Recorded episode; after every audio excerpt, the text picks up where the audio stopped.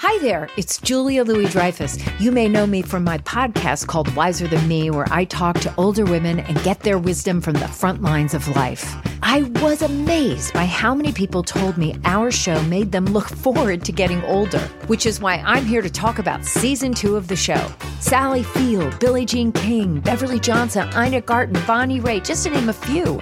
All hail old women. Wiser Than Me season two is out now from Lemonada Media.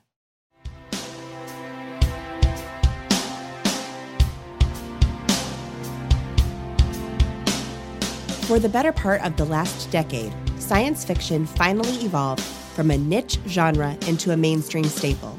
And while many people are familiar with the so called fathers and grandfathers of genre, the women who have been instrumental in creating and shaping the nerdverse have largely gone unrecognized until today.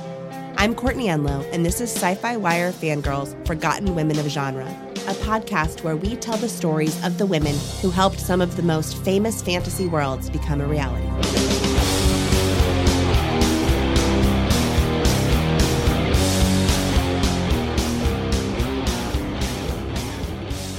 An undercover cop, played by Tim Roth, rambles his way through a story. He's practicing it alone in his apartment. Then suddenly he's in a vacant graffitied lot reciting it for his superior. Now he's telling the story to gangsters in a bar. Now suddenly he's in the very flashback story he's recounting, standing in a men's room, allegedly holding drugs and staring down four LA County Sheriff's deputies.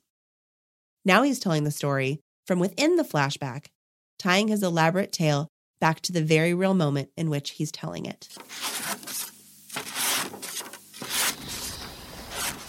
So I walk into the men's room, and who's standing there?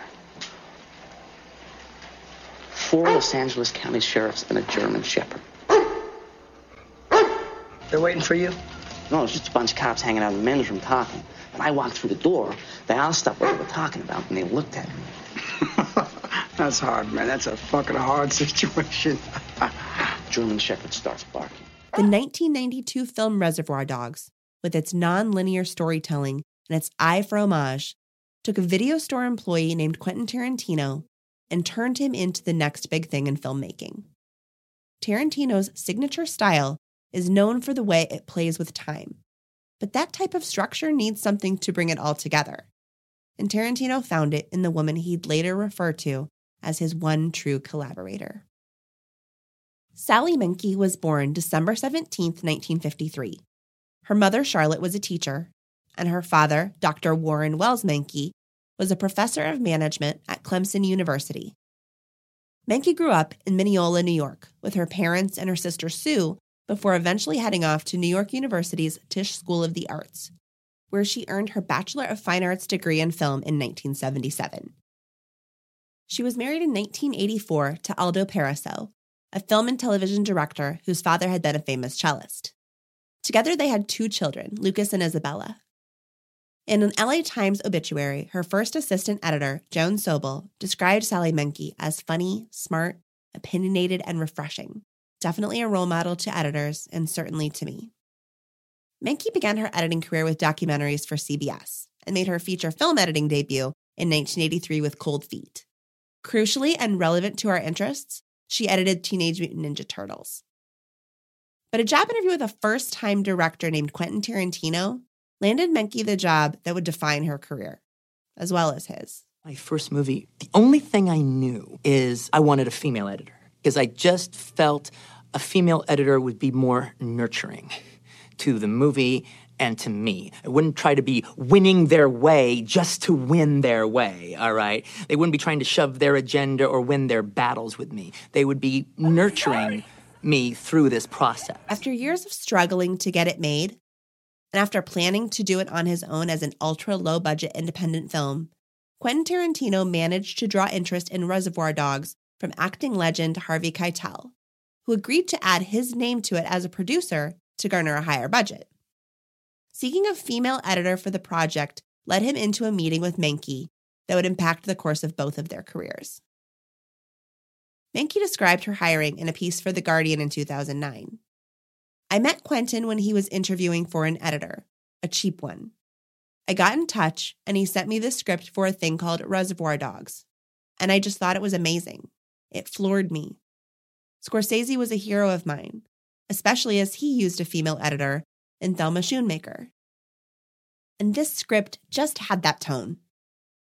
Later, when I found out Harvey Keitel was attached, he was the first person Quentin had approached. I was more determined to get this job than ever. I was hiking up in Canada on a remote mountain in Banff when I saw a phone box and I stopped to call LA, and they confirmed I'd got the gig. I let out a yell that echoed around the mountain. Menke couldn't have known then that her yell was heralding the beginning of a two decade partnership. Well, Sally has been hands down my number one collaborator. She's worked with me on every movie I've done, from Reservoir Dogs on. But even from the first movie, I realized that she was my collaborator because I've always actually real, realized that I am a writer director, and the editing process and the writing process are very married to each other. They're they're very connected. So much so that I truly feel that the final draft of the script is actually the first cut of the movie. And the final cut of the movie is the last draft of the script. This is the stuff that needs to be in there to tell your story. And uh, I don't write with anybody, I write by myself. But when it comes to the editing, I write with Sally. And it's the true epitome, I guess, of a collaboration because I don't remember what was her idea, what was my idea. We're just right there together. Reservoir Dogs was a milestone of independent filmmaking, a watershed moment that helped set off the 90s indie revolution. And with Menke, Tarantino had found the perfect editor to work with his narrative style. In that same 2009 article, Menke spoke of that consistent nature of her professional relationship with the writer director. Quentin is the same now as he was then. He's encyclopedic, passionate, electrifying. We just clicked creatively. Editing is all about intuiting the tone of a scene, and you have to chime with the director. It's a rare, intense sort of relationship, and if it ain't broke, you wouldn't want to fix it. We've built up such trust that now he gives me the dailies, and I put them together, and there's little interference. Her ability to expertly weave his storytelling together into a seamless final film was an inspiration to others, such as Meg Reticker, who worked on Wet Hot American Summer and several big name HBO and Netflix television original series, who cited Menke's work on the film as what drew her into editing as a career. Speaking at Edit Fest New York in 2012. You know, it was at that moment when I was an assistant editor taking part in conversation where my eyes just opened up, you know, to the possibilities of editing. So I was assisting in documentary at that time, and I was just really fascinated with storytelling and nonlinear storytelling and you know moving around one scene in another and how structure just played such an important part in how you tell a story.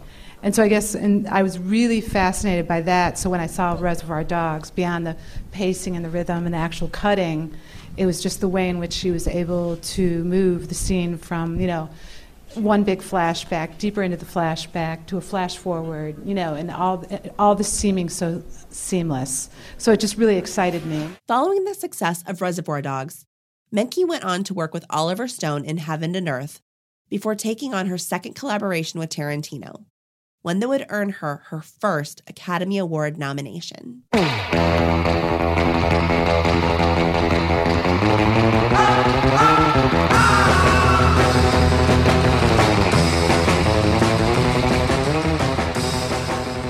With Pulp Fiction, Tarantino further solidified his storytelling brand and brought Menke back to edit, trusting her ability to provide structure to the film's nonlinear format, just as she had with Reservoir Dogs. She found it a remarkably fun film to work on, recounting one of its most iconic scenes to The Guardian. That scene with Uma Thurman and John Travolta dancing in Jack Rabbit Slim's diner in Pulp Fiction was unusual in that it was filmed to playback to the actual Chuck Berry song. It was easy to cut in that respect, and oh my God, it was glorious. We chatted about using the long shot, the medium close ups, and when to focus on the hands. Most editing is painstaking, but this was an exciting scene to edit because it had momentum of its own and an obvious magic. It's Travolta dancing in front of me. The pair spoke at length in the 2004 documentary, The Cutting Edge The Magic of Movie Editing, about their process of working together focusing on the specific moment of Mia and Vincent's pseudo date in the film. I think editors play a big role with directors in giving them support, making them feel Like they can they can look at something that may have trouble or problems and be comfortable enough so that they can approach those problems. In the beginning he really doesn't guide me and then I put together what I think he wants. And pretty much we've worked together so long I can judge what he would want. Is this place? This is Jack Rabbit Slims. An Elvis man should love it. Come on, man, let's go get a steak. You can get a steak here, Daddy-O. Don't be a... Oh, after you, kitty cat. Initially, I had it like really long. It was it was like a date in real time, all right? And it was sort of like Sally's job to kind of like, you know, little by little convince me to bring it down and bring it down and bring it down and it's it still could be funny. You would still have what I'm talking about, but maybe it wouldn't be so painful. He did want it to feel very much like a date, and it was very long at first, and we just had to kind of live with it for a while. just like you know letting me live with it long enough so i could eventually okay i've had it enough i've seen that enough okay maybe now i can lose this part. Okay so now it's it was like here and now it's like here. Finally we'd bring it down and bring it down and then i kind of brought it too far down and then he said we got to bring it back out. That's it. No more no more no more no more. This, you know, this is not a video. We do that for eight months so intense. I see him more than my husband. And sometimes I, you know, get annoyed with her for not reading my mind 100%. I mean, all right, you know, it's not good enough that she reads it 80% of the time, all right? we work very intensely together, and it's kind of amazing that we still like each other. If I was with my husband that long, I don't think I'd like him that much. So it was clear that the two of them, Tarantino and Menke, had developed a film language, a storytelling relationship that Tarantino described in 2007 by saying, The best collaborations are the director editor teams, where they can finish each other's sentences. Menke also felt that she knew his voice well, describing the technique behind their collaboration as a sort of mix and match. We do study other films and other scenes, she said, but only to get the vibe we need for our scene. Our style is to mimic, not homage but it's all about recontextualizing the film language to make it fresh within the new genre. It's incredibly detailed. There's nothing laissez faire about Quentin's approach. But I know his film voice, always have done. Look into the camera and tell my lonely editor stuck in Los Angeles that's in a room all by herself hello, her name is Sally. Hello, Sally. And welcome to uh, Happy First Day. And happy first day. Now, all together, go. Hello, Sally, and happy first day! That was a recording of the actors on the set of Death Proof saying hello to Sally back at her editing suite in Los Angeles, working alone thousands of miles away from the production. Editors are the quiet heroes of movies, and I like it that way. We have a very private relationship with our directors, most often conducted in very dark rooms, she said. As someone who worked outside the studio system, Tarantino would typically rent private houses for the editing process, a system which suited Menke just fine as it allowed her to work on his films even during both her pregnancies. Yes, my babies had Tarantino movies played to them in the womb, she said, but they seem to have come out okay. Quietly working away in the dark in those rented homes, Menke honed an editorial eye that embraced emotion. In her obituary, Joan Sobel said, one thing Sally was supreme at is that she cut for the actor's performance, meaning that what was significant in the emotional aspect of the scene. It was an aspect that Menke recognized in her own work as well, drawing from her own inspiration, the aforementioned Thelma Schoonmaker and her collaboration with Scorsese. Watching Scorsese and Schoonmaker's work, I learned how to collapse time and action but still push characters through a scene it's a trick to give the illusion that it's all real. That's become crucial to us because the Tarantino thing is to make the mundane feel very spicy. It's the illusion that time is ticking away. It's all about tension, so you follow the emotional arc of a character through a scene, even if, as in the opening of Inglourious Basterds, they're just pouring a glass of milk or stuffing their pipe. We're very proud of that scene. It might be the best thing we've ever done. Her work on Inglourious Basterds would earn her a second Academy Award nomination, but it would be one of her final projects. Hollywood film editor Sally Joanne Menke has died at the age of 56. As that clip from the Friday Movies YouTube channel reported, on September 27, 2010, Menke had gone hiking in Griffith Park with her dog and a friend. Her friend had left early in the hike, feeling unwell in the heat, leaving Menke on her own. When she didn't return home, the Los Angeles Police Department spent hours searching for her before finally finding her body at the bottom of a ravine, being protected by her dog. The temperature in Los Angeles was recorded as high as 113 degrees that day, and the coroner's department ruled that Menke's death was indeed heat related. Sally Menke's legacy lives on in the work of the editors she inspired, like Joan Sobel and Meg Reticker. The Sundance Institute created the Sally Menke Fellowship Award in her honor to support emerging editing talents as they learn to craft a narrative. Recipients of the fellowship since 2011 have included Reticker and Julia Bloch, who edited the thrillers Blue Ruin and Green Room. Quentin Tarantino dedicated his next film, Django Unchained, to the memory of his longtime friend and collaborator. Her own final editing credit is on the 2010 mystery thriller Peacock, starring Cillian Murphy and Ellen Page. In a 2012 ranking by the Motion Picture Editors Guild of the 75 best edited films of all time, Pulp Fiction was ranked at 18. When Tarantino first went looking for a female editor, it was because he wanted someone who would nurture him and not try to take control over his project. What he found instead was a woman immensely skilled at her trade, who believed in his vision and in the power of film as a storytelling medium. Instead of someone who might try to take over his films, and Sally Menke, he found someone who simply made them better. Hi, Sunny. Forgotten Women of Genre is a production of Sci Fi Wire Fangirls. Today's episode was written by Riley Silverman, read by Courtney Enlow, and produced by Cher Martinetti.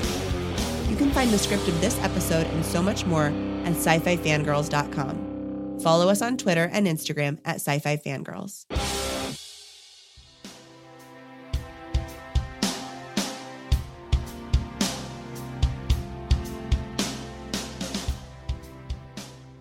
Look around. You can find cars like these on AutoTrader, like that car riding your tail. Or if you're tailgating right now, all those cars doubling as kitchens and living rooms are on AutoTrader too. Are you working out and listening to this ad at the same time? Well, multitasking pro, cars like the ones in the gym parking lot are for sale on AutoTrader. New cars, used cars, electric cars, maybe even flying cars. Okay, no flying cars, but as soon as they get invented, they'll be on AutoTrader. Just you wait. AutoTrader.